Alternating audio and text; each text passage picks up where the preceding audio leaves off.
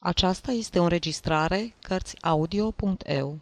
Pentru mai multe informații sau, dacă dorești să te oferi voluntar, vizitează www.cărțiaudio.eu. Toate înregistrările Cărțiaudio.eu sunt din domeniul public. Anton Pavlovici Cehov Marfă vie Capitolul 2 era o seară minunată de august.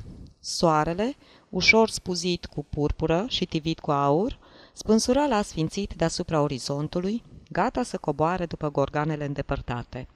În grădini, umbrele și penumbrele se șterseseră și văzduhul se umezise. Doar pe vârfurile copacilor mai jucau încă tonuri aurii. Era plăcut. Ploase de curând și aerul și așa curat, străveziu și înmiresmat, se făcuse și mai proaspăt. Nu e vorba de luna august, așa cum este la noi, în capitală, neguroasă, întunecată, înlăcrămată, cu dimineți reci și peste măsură de umede. Ferească Dumnezeu! Nici de augustul nostru nordic, aspru. Rog pe cititor să se transporte cu gândul în Crimea, pe coasta mării, aproape de Feodosia, și anume acolo unde se află vila uneia dintre eroii mei. Vila e frumoasă, curată, înconjurată de straturi de flori și tufe tunse. În spatele ei, la vreo sută de pași, se vede albăstrind parcul prin care se plimbă vilegiaturiștii. Groholski plătește scump această vilă. Pare mi se o mie de ruble pe an. Vila nu face atât, dar e frumușică înaltă, sveltă, gingașă, cu balcoane subțiri ca o horbotă și pereți azurii, împodobită pe dinăuntru cu perdele, perdeluțe și draperii, te face să te gândești la o domnișoară drăgălașă și plăpândă, crescută în puf. În seara de care vorbim, Groholski și Liza ședeau pe terasa acestei vile.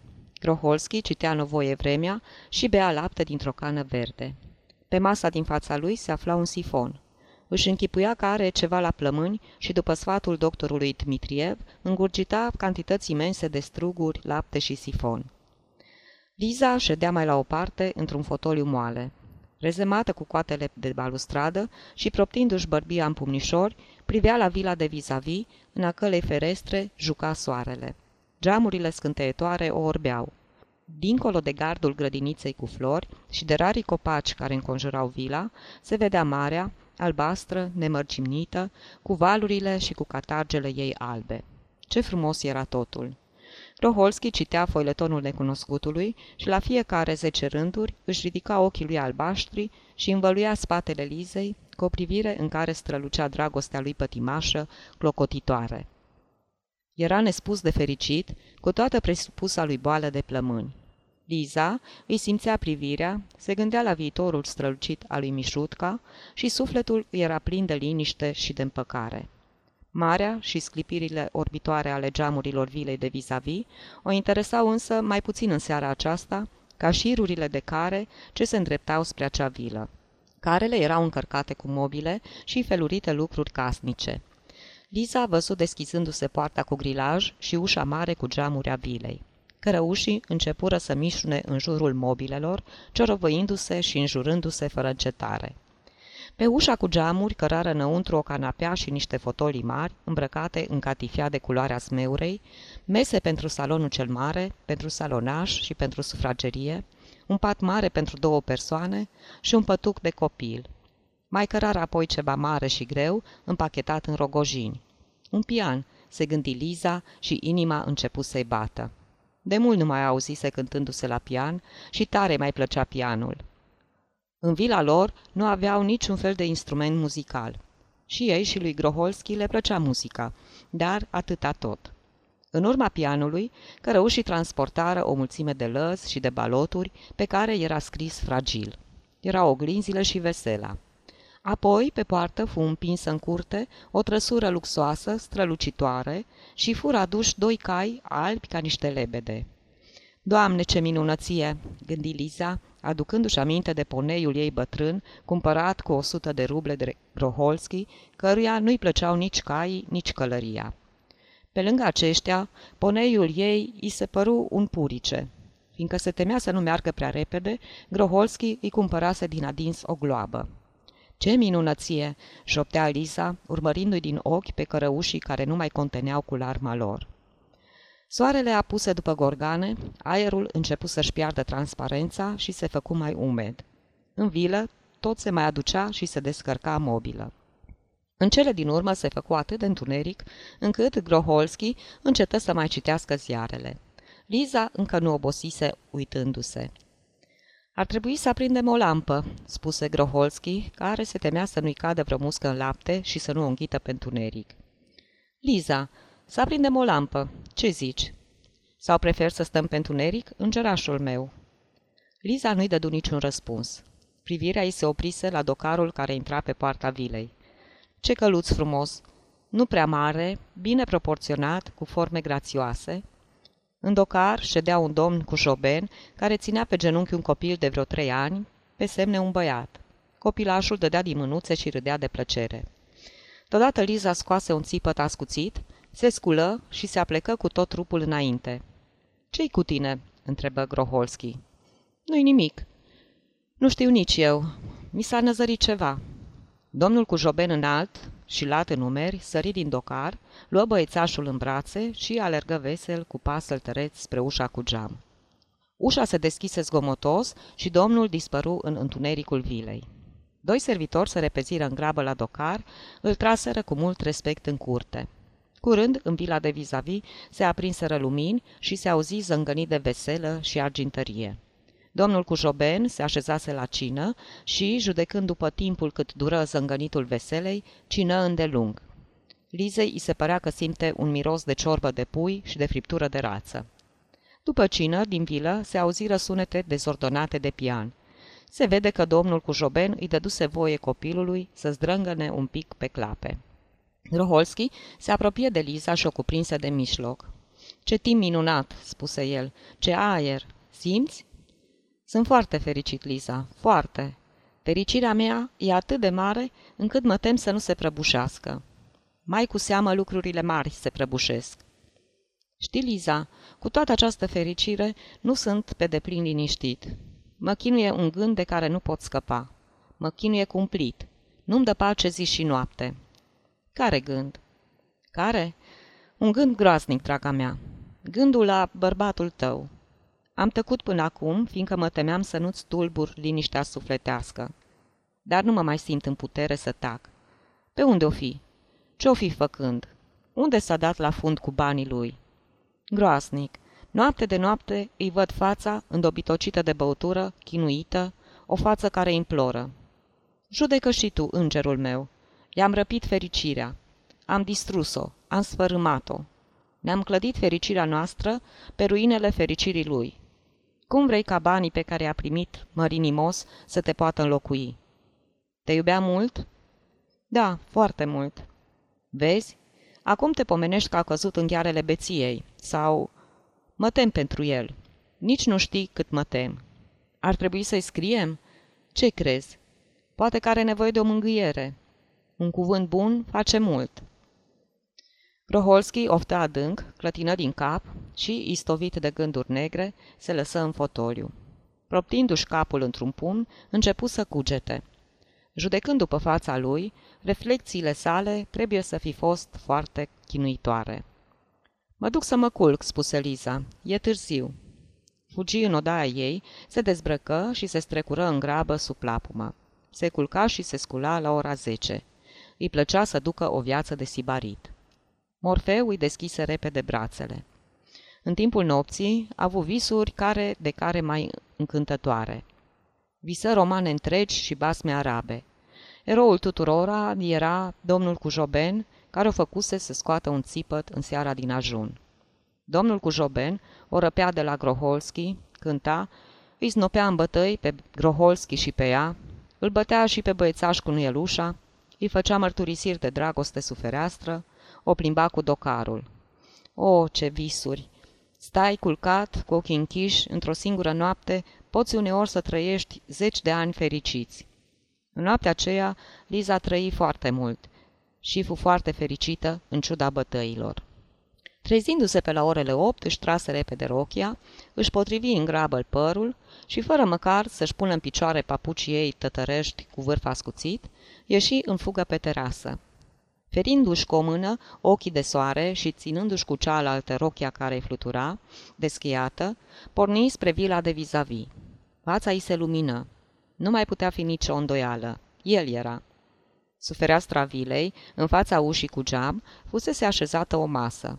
Pe masă strălucea, scânteia și sclipea un serviciu de ceai și un mic samovar de argint. La masă ședea Ivan Petrovici.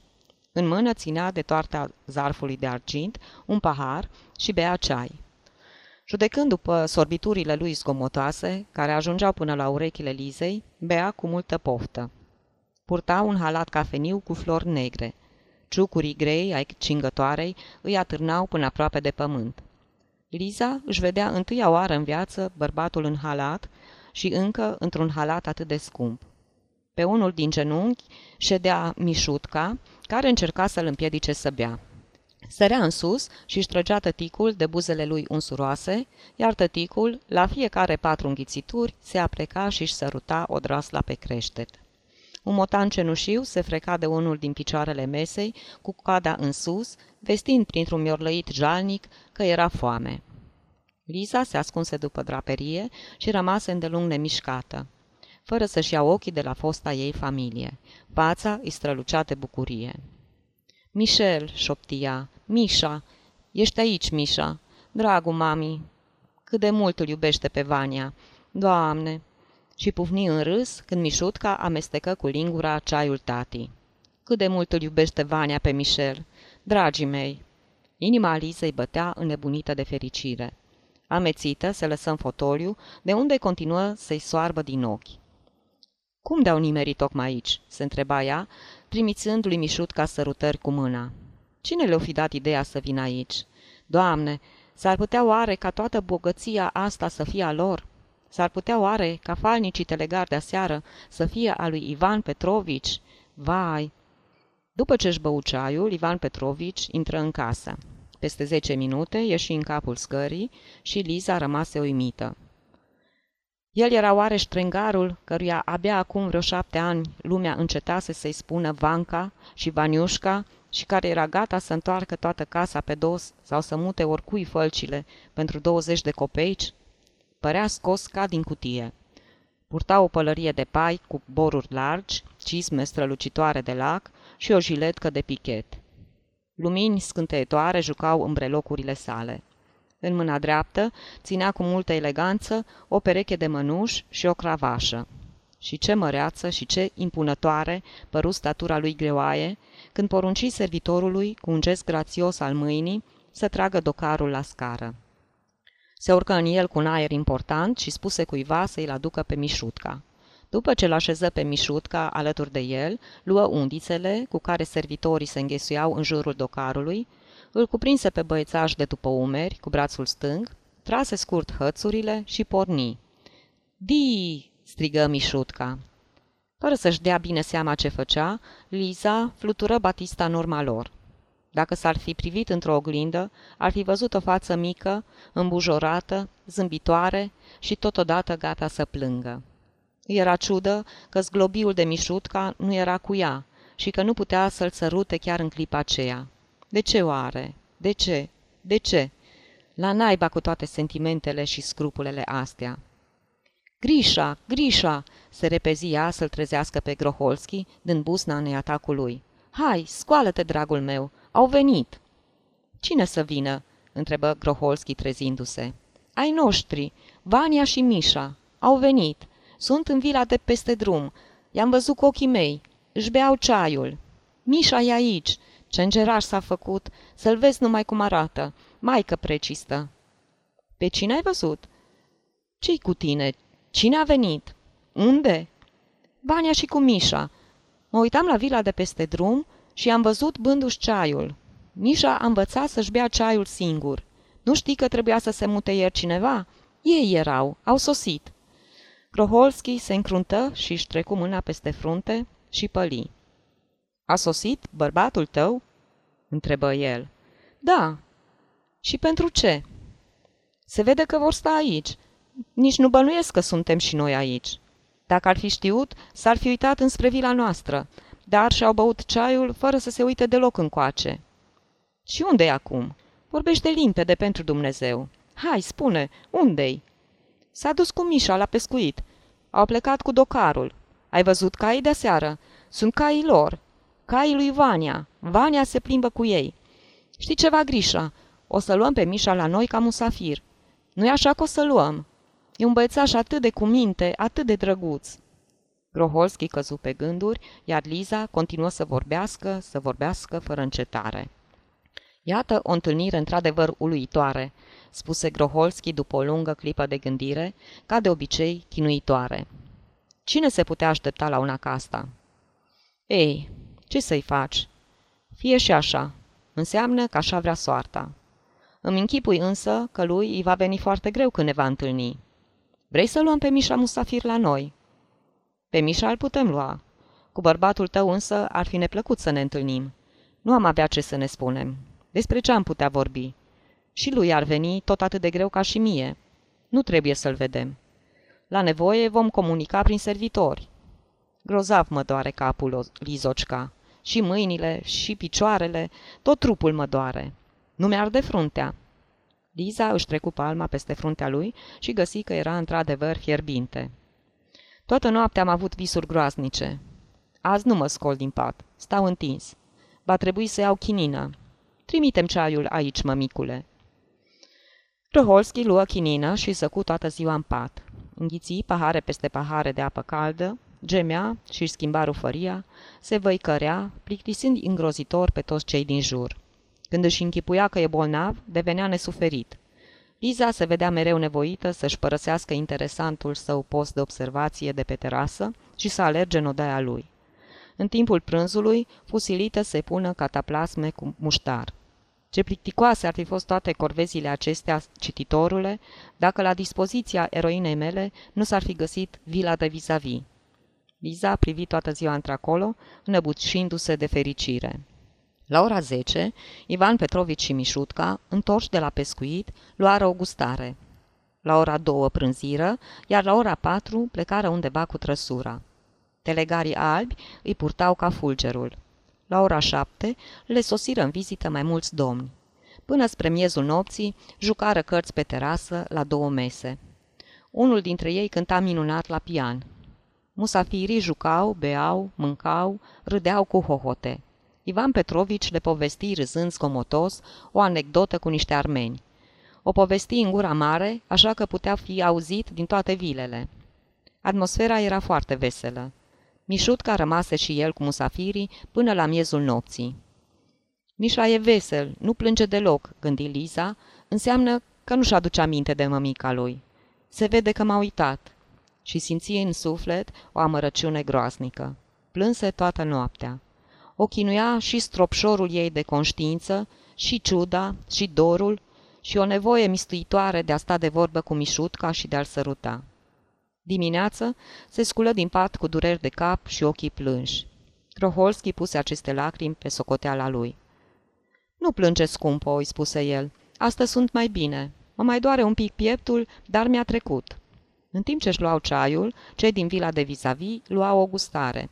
Ivan Petrovici se uita în farfurie și nu vedea nimic, afară de o bucată de gâscă de pe care curgea grăsimea. Sunt foarte bucuros, șopti Groholski, trăgând cu coada ochiului la Bugrov. Sunt foarte bucuros că o duce binișor, măcar să-și aline durerea cu un trai omenesc. Ascunde-te puțin, Liza. O să ne vadă. Acum nu sunt dispus să stau de vorbă cu el. Să lăsăm în plata Domnului. De ce să-i tulburăm liniștea? În schimb, prânsul nu trecu la fel de liniștit, căci tocmai atunci se petrecu lucrul acela neplăcut de care se temea atâta Groholski.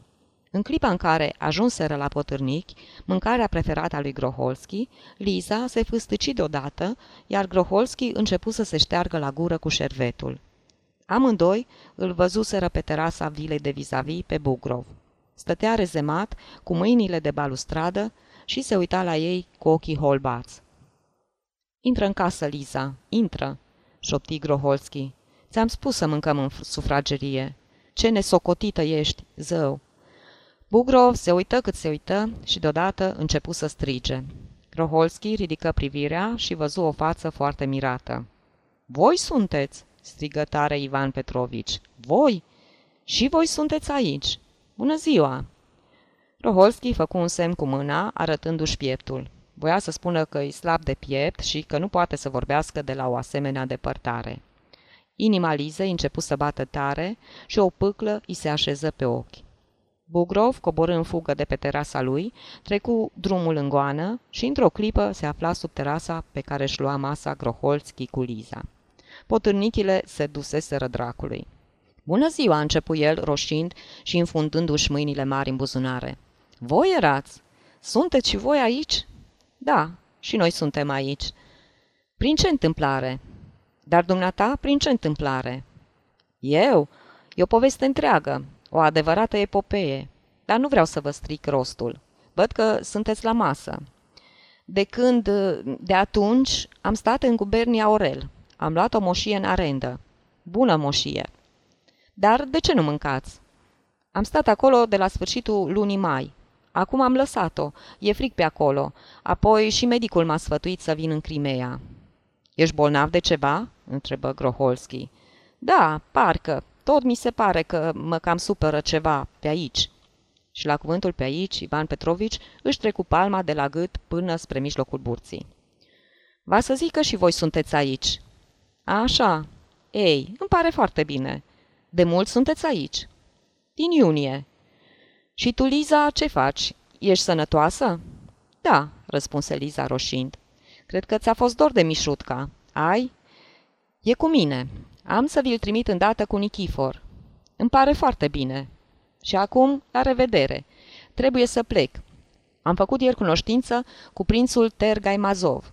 E un om foarte cum se cade, deși armean.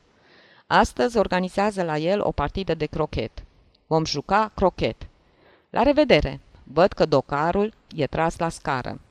Ivan Petrovici se mai învârti puțin pe loc, clătină din cap și, făcând cochet cu mâna adieu, se reîntoarse grăbit la vila sa. Nenorocitul, spuse Groholski, petrecându-l cu privirea și oftând adânc. De ce să fie nenorocit?" întrebă Liza. Gândește-te, te vede și nu mai are dreptul să te socotească a lui. Tâmpitul, îndrăzni să gândească Liza, cârpă ce ești. Spre seară, Liza îl ținea pe Mișutca în brațe și îl săruta. Îl adusese Nichifor. La început, băiețelul izbucnise în plâns, dar, după ce îi se oferise dulceață de coarne, începuse să zâmbească prietenos. Trei zile, Groholski și Liza nu-l mai văzură pe Bugrov. Pleca dis de dimineață și nu venea acasă decât noaptea târziu.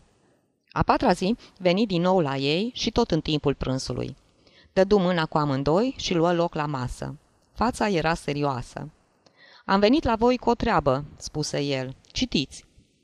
Și întinse lui Groholski o scrisoare. Citiți! Citește-o dumneata cu glas tare." Groholski citi cu glas tare următoarele.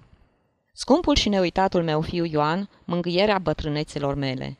Am primit scrisoarea ta respectuoasă și plină de dragoste, prin care îl poftești pe bătrânul tău tată, în sănătoasa și blânda Crimee, ca să respire aerul priicios de acolo și să vadă ținuturi ce nu-i sunt cunoscute. La acea scrisoare a ta îți răspund că după ce îmi voi cere un concediu, voi veni la tine, dar nu pentru înde- îndelungă vreme. Fratele meu, întru Domnul, părintele Gerasim, e un om bolnăvicios și nu poate rămâne prea mult singur. Sunt foarte simțitor la faptul că nu-ți uiți părinții, pe tatăl și pe mama ta. Pe tatăl tău îl fericești cu alintări, iar pe mama o pomenești în rugăciunile tale. Așa se și cade. Să-mi ieși în întâmpinare la Feodosea. Ce fel de oraș e Feodosea? Cum arată? Voi fi foarte bucuros să-l văd. Pe nașa ta, care te-a ținut în brațe la botez, o cheamă Feodosea. Îmi scrii că Dumnezeu te-a învrednicit să câștigi 200 de mii de ruble. Sunt fericit de acest lucru. Nu te pot însă lăuda pentru aceea că, după ce ai ajuns în serviciul tău la un grad oarecare înalt, ți l-ai lăsat baltă. Se cade ca și bogatul să facă serviciul la stat. Te binecuvântez mereu, acum și pururea. Ilia Andronov și Serioșca îți trimit salutări. Ai face bine să le trimiți câte 10 ruble. O duc foarte greu. Tatăl tău iubitor, preotul Piotr Bugrov. Kroholski citi cu glas tare această scrisoare, apoi, atât el cât și Liza se uitară întrebător la Bugrov.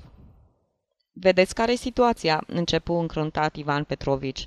Te-aș ruga, Liza, să te ascunzi de el și cât timp va fi aici să nu te arăți. I-am scris că ești bolnavă și că ai plecat în Caucaz să faci o cură. Dacă l-ai întâlni, înțelegi și tu, ar fi neplăcut." Bine," spuse Liza.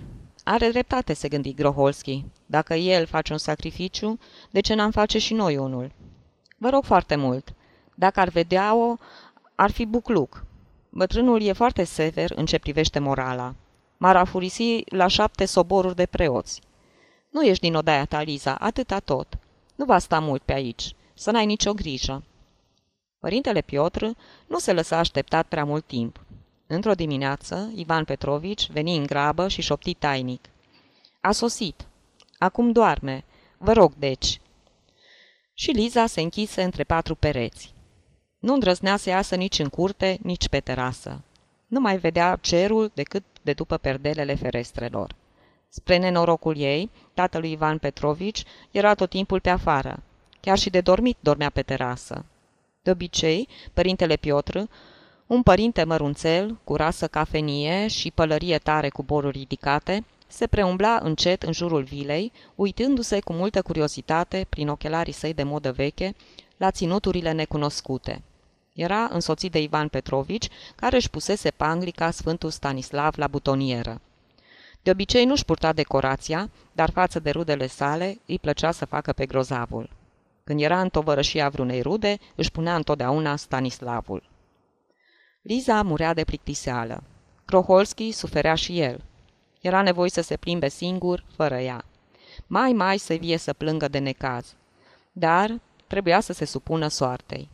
Unde mai pui că în fiecare dimineață Bugrov trecea pe la ei și le comunica în șoaptă un buletin asupra sănătății mărunțelului părinte Piotr, buletin pe care nu îl cerea nimeni.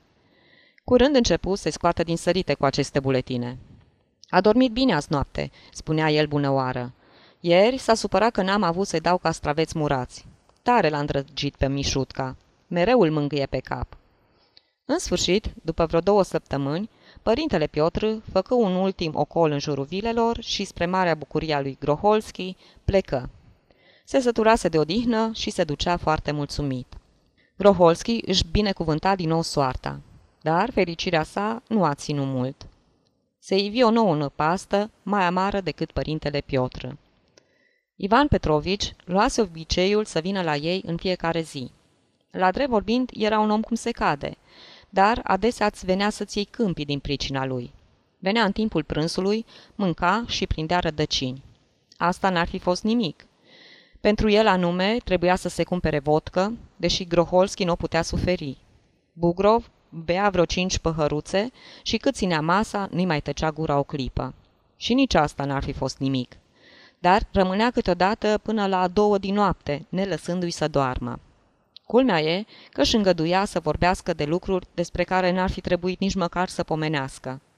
De pildă, pe la două noaptea, se îmbăta cu vodcă și șampanie, îl lua pe Mișutca în brațe și începea să-i spună plângând de față cu Groholski și cu Lisa. Mihail, fiul meu, ce sunt eu? Da, ce sunt? Un ticălos. Am vândut-o pe mama ta. Am vândut-o pe 30 de arginți. Domnul să mă pedepsească. Mihail Ivanici, purcelușule, unde ți-e mama s-a dus? Nu-i, a fost vândută ca o roabă. Ce înseamnă asta? Înseamnă că sunt în ticălos. Vorbea și lacrimile lui îi răscoleau sufletul lui Groholski.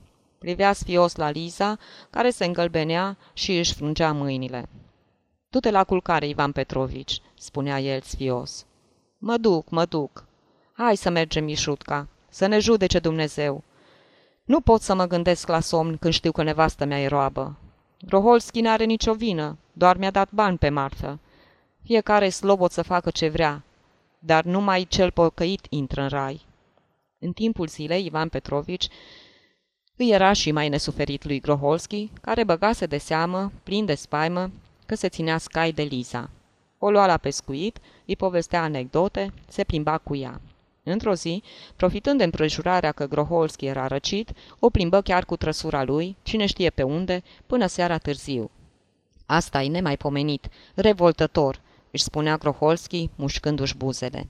Lui Groholski îi plăcea să o sărute mereu pe Liza. Nu putea trăi fără aceste sărutări, dar față cu Ivan Petrovici îi venea oarecum greu să o facă. Ce chin! Nenorocitul începu să se simtă singur. Curând însă, soarta se îndură de el. Pe neașteptate, Ivan Petrovici dispăru o săptămână întreagă. Plecase cu niște musafiri, luându-l și pe Mișa cu el. Într-o dimineață, Groholski se înapoie din plimbarea sa vesel, fericit chiar. S-a întors, îi spuse el Lizei, frecându-și mâinile. Sunt foarte bucuros că s-a întors. Ha, ha, ha. De ce râzi? A adus cu el niște femei. Ce femei? Nu știu, dar e bine că și-a făcut rost de femei. E chiar minunat. E încă tânăr, atât de setos de viață. Vino încoace, uită-te. Groholski o duse pe Liza pe terasă și arătă vila de vis-a-vis. Amândoi se apucară de burtă și începură să râdă cu hohote. Chiar că era de râs. Ivan Petrovici stătea râzând pe terasa vilei. Jos, la picioarele terasei, stăteau două doamne brune și Mișutca. Doamnele vorbeau franțuzește, cu glas tare și chicoteau. Sunt franțuzoaice, spuse Groholski. Cea dinspre noi e foarte frumușică. Cavalerie ușoară, dar are a face. Se găsesc și printre ele femei cum se cade. Numai că sunt cam nerușinate. Ivan Petrovici se aplecase cu totul peste balustradă și, lăsând în jos brațele sale lungi, apucase cu amândouă mâinile de umeri pe una dintre franțuzoaice și o ridicase pe terasă. Franțuzoaica se prăpădea de râs. După ce le urcă pe amândouă pe terasă, îl ridică și pe Mișutca. Doamnele coborâră în fugă treptele și jocul reînceput de la capăt. Ce mușchi zdraveni!" mormăi Groholski privind scena. Ridicarea se repetă de vreo șase ori. Doamnele erau atât de drăguțe, încât nu se rușinau deloc când vântul, care sufla tare, le umfla rochile, dezgolindu-le genunchii. Groholski lăsa rușinos ochii în jos, în clipa când doamnele, ajungând la înălțimea balconului, își treceau picioarele peste balustradă. Liza însă privea și râdea cu poftă. Ce-i pasă ei? Nu-și făceau de cap niște bărbați, de care ea ca femeie ar fi trebuit să se rușineze, ci niște doamne. Seara, Ivan Petrovici intră ca o furtună și declară, destul de jenat, că acum avea familie. Să nu vă închipuiți că sunt niște femei oarecare, spuse el. E drept că sunt franțuzoaice, beau vin și fac ca multă gălăgie, dar e știut că toți francezii sunt crescuți așa. N-ai ce-i face. Mi le-a cedat prințul, adăugă Ivan Petrovici. Aproape pe nimic. Mă tot ruga să le iau la mine. Trebuie să vi-l prezint într-o zi pe prinț. E un om foarte cult. Scrie mereu. Și știți cum le cheamă? Pe una o cheamă Fanny, iar pe cealaltă Izabela. Ce înseamnă Europa? Occidentul. Ei, la revedere! Din ziua aceea, Ivan Petrovici le dădu pace lui Groholski și Lizei, văzându-și de doamnele lui. Toată ziua se auzea din vila de vis-a-vis, ripit de glasuri, râsete și zângănit de veselă. Lumina nu se mai stingea până noaptea târziu. Groholski era cât se poate de mulțumit. După o întrerupere lungă și chinuitoare, se simțea din nou fericit și liniștit. Cu siguranță că Ivan Petrovici nu gusta cu cele două femei fericirea pe care o gusta el cu una singură. Dar, vai, soarta n-are suflet. Ea se joacă cu oamenii de felul lui Groholski, Alizei și a lui Ivan și a lui Mișutca, ca și cu niște pioni. Groholski își pierdu din nou liniștea. Într-o zi, cam după vreo săptămână, trezindu-se mai târziu, ieși pe terasă și fudat să vadă un spectacol care îl uimi, îl revoltă și îl mânie la culme. Franțuzoaicele stăteau sub terasă. Liza între ele. În timp ce vorbea cu ele, trăgea cu coada ochiului spre vila ei. Desigur, ca să vadă dacă nu s-a trezit cumva tiranul, despotul. Așa interpretă Groholski privirile ei. Ivan Petrovici, care stătea pe terasă, cu mânecile suflecate, o ridică pe Izabela, apoi pe Fanny și apoi pe Liza. În timp ce o ridica pe Liza, lui Groholski i se păru că Bugrov o strânge la pieptul lui. Liza își petrecu și ea un picior peste balustradă. O, femei, misterioase ca niște sfinx sunteți toate!" Când Liza se întoarse acasă și intră în vârful picioarelor în iatac, ca și cum nu s-ar fi întâmplat nimic, Groholski, galben, cu pete trandafirii pe obraz, stătea lungit, slei de puteri și gemea. Zerind-o pe Liza, sări din pat și începu să se plimbe prin iatac. Așa te porți?" începu el să țipe cu glas pițigăiat. De asta mi ești. Îți mulțumesc. E revoltător, stimată doamnă. E imoral. Înțelege odată. Liza se îngălbeni și, bineînțeles, începu să plângă. Când simt că dreptatea e de partea lor, femeile o cărăsc și plâng. Iar, când sunt vinovate, se mulțumesc numai cu plânsul.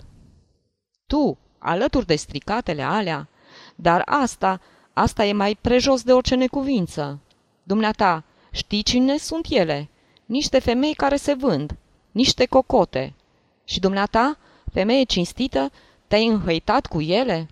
Și el, el, ce caută? Ce vrea de la mine? Nu mai înțeleg. I-am dat jumătate din averea mea. I-am dat chiar mai mult. O știi și dumneata. I-am dat ceea ce nici n-aveam. I-am dat aproape tot. Și iată ce face. I-am îngăduit să te tutuiască, cu toate că n-are niciun drept să o facă. Am îngăduit plimbările voastre, sărutul de după masă, toate le-am îngăduit, dar asta nu o mai îngădui. Ori eu, ori el. Să plece de aici, că de nu plec eu. Nu mă simt în stare să mai trăiesc așa. Nu. Cred că înțelegi și tu asta. Ori eu, ori el. Ajunge, s-a umplut paharul. Și am suferit destul. Mă duc chiar acum să-i spun. Chiar în clipa asta. Dar ce crede el? Nu mă așteptam la așa ceva din partea lui. Nu, nu. Prea se crede dumnealui. Groholski mai spuse multe lucruri curajoase și usturătoare, dar nu îndrăzni să se ducă la Ivan Petrovici chiar atunci. Se hotărâ abia peste trei zile. Intrând în vilă, rămase cu gura căscată. Fu uimit de luxul și bogăția cu care se înconjurase Bugrov. Tapetele erau de catifia, mobila din cea mai scumpă, pe covoare ți era și teamă să calci. Kroholski fusese în viața lui la mulți oameni bogați, însă la niciunul nu întâlnise un lux atât de desmățat. Dar ce-i fudat să vadă când intră cu inima zvâgnind în salonul cel mare. Pe pian rămăsese farfurii cu bucăți de pâine, pe un scaun se afla un pahar, sub masă un coș cu fel de fel de zdrențe. Pervazul ferestrelor era presărat cu coș de nucă. Nici Bugrov nu era tocmai în apele lui. Roholski îl găsi plimbându-se roșu la față, nepeptănat, foarte sumar îmbrăcat și vorbind singur. Era vădit tulburat. Pe un divan, tot acolo în salon, ședea Mișutca, care urla cât îl ținea gura. E groasnic, Grigori Vasilievici, începu Bugrov zărindu-l pe Groholski. Câtă dezordine! Ce haos! Ia loc, te rog! Iartă-mă că sunt în costumul lui Adam. Dar asta nu-i nimic. Mare haos. Nu înțeleg cum pot trăi oamenii pe aici. Chiar că nu înțeleg. Servitorii sunt neascultători, clima e groaznică, totul e scump. Mai taci odată, țipă Bugrov, oprindu-se în fața lui Mișutca. Taci! Cu tine vorbesc, dobitocule! N-ai de gând să taci! Și îl trase pe Mișutca de ureche. Ivan Petrovici, pentru Dumnezeu, cum poți bate un copil atât de mic?" spuse Groholski cu glas plângăreț. Nu te credeam zău. N-are decât să nu urle. Taci odată, că de nu îți ard câteva nuiele. Nu mai plânge, Mișa drăguțule, tăticul nu o să te mai bată. Nu-l bate Ivan Petrovici, e încă mititel. Hai, hai, vrei un căluț? Am să-ți trimit un căluț. Prea ești aspru cu el, Ivan Petrovici, zău așa. Kroholski tăcu câteva clipe, apoi întrebă. Ce mai fac doamnele dumitale, Ivan Petrovici?" Nimic, le-am făcut vânt. Foarte multe fasoane. Le-aș mai fi ținut câtva timp, dar situația a început să se devină grea. Băiețașul crește. Exemplul tatălui. Dacă eram singur, ar fi fost altă socoteală. Și apoi pentru ce să le țin? Curată comedie. Eu le vorbeam rusește și ele îmi răspundeau pe franțuzește. Nu înțelegeau o vorbă. Am venit la dumneata într-un anumit scop. Ivan Petrovici, aș vrea să stăm puțin de vorbă. Nu-i nimic prea important, dar așa, două-trei cuvinte. La drept vorbind, vreau să te rog ceva. Ce anume? N-ai putea găsi un mijloc să pleci în altă parte, Ivan Petrovici, suntem uh, foarte bucuroși că ești aici. Ne face plăcere să te vedem. Dar, vezi dumneata, situația e cam delicată. Mă vei înțelege, desigur. Lucrurile nu sunt așa cum trebuie. Raporturile dintre noi nu sunt bine lămurite. Ne simțim veșnic stingeriți unul față de celălalt.